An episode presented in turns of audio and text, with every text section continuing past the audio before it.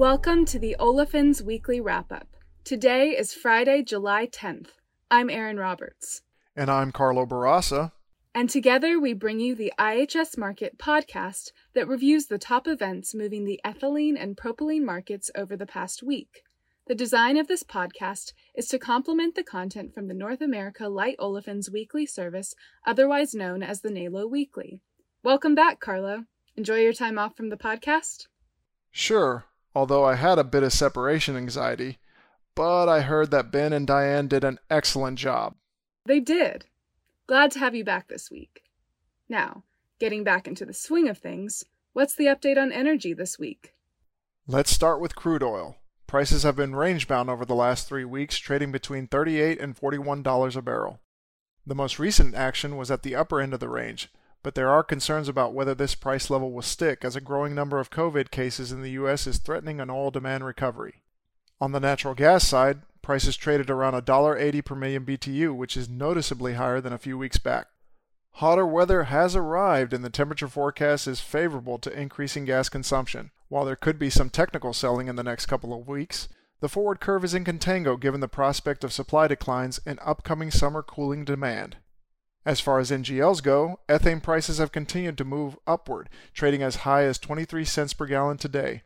Higher underlying gas prices is part of the reason, but there's also a tug of war occurring between ethane rejection and recovery as the market keeps trying to find the equilibrium level for supply. Ethane prices will be volatile as these offline crackers come back online. Propane prices also moved higher as export volumes have been gradually increasing over the last four weeks, with the most recent level hitting 1.3 million barrels per day. That does it for energy.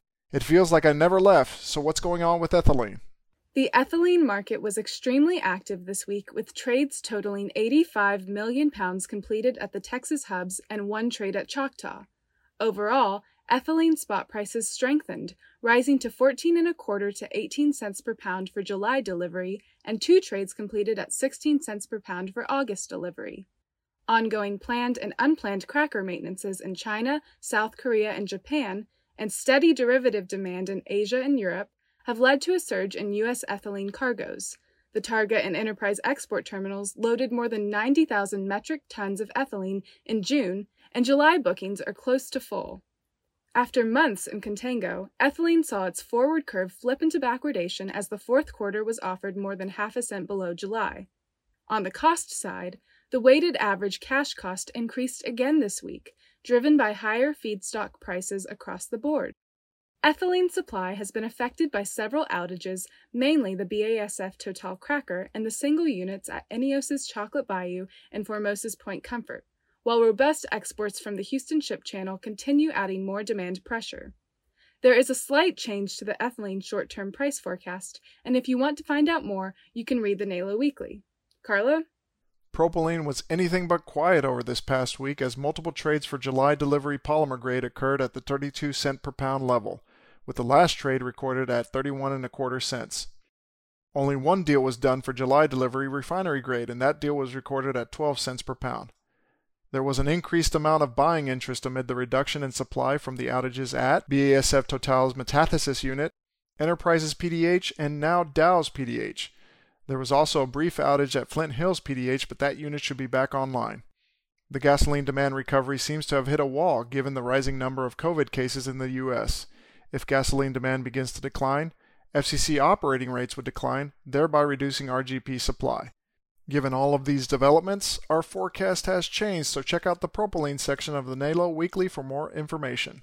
All right, that does it for me. Let's go ahead and wrap up the wrap up. For a complete summary of the week's spot pricing, production economics, supply demand trends, and of course the NALO short term and long term forecasts, check out the NALO Weekly each Friday. And don't forget to subscribe to our podcast now on Spotify, Apple Podcasts, and Google Play, in addition to SoundCloud, and give us a like or leave a review if you enjoy it. Check out ihsmarkit.com slash chemical for more information on subscribing to our services, and if you have questions or want us to cover something more specific, you can send an email to me at erin.roberts at ihsmarkit.com. Until next time.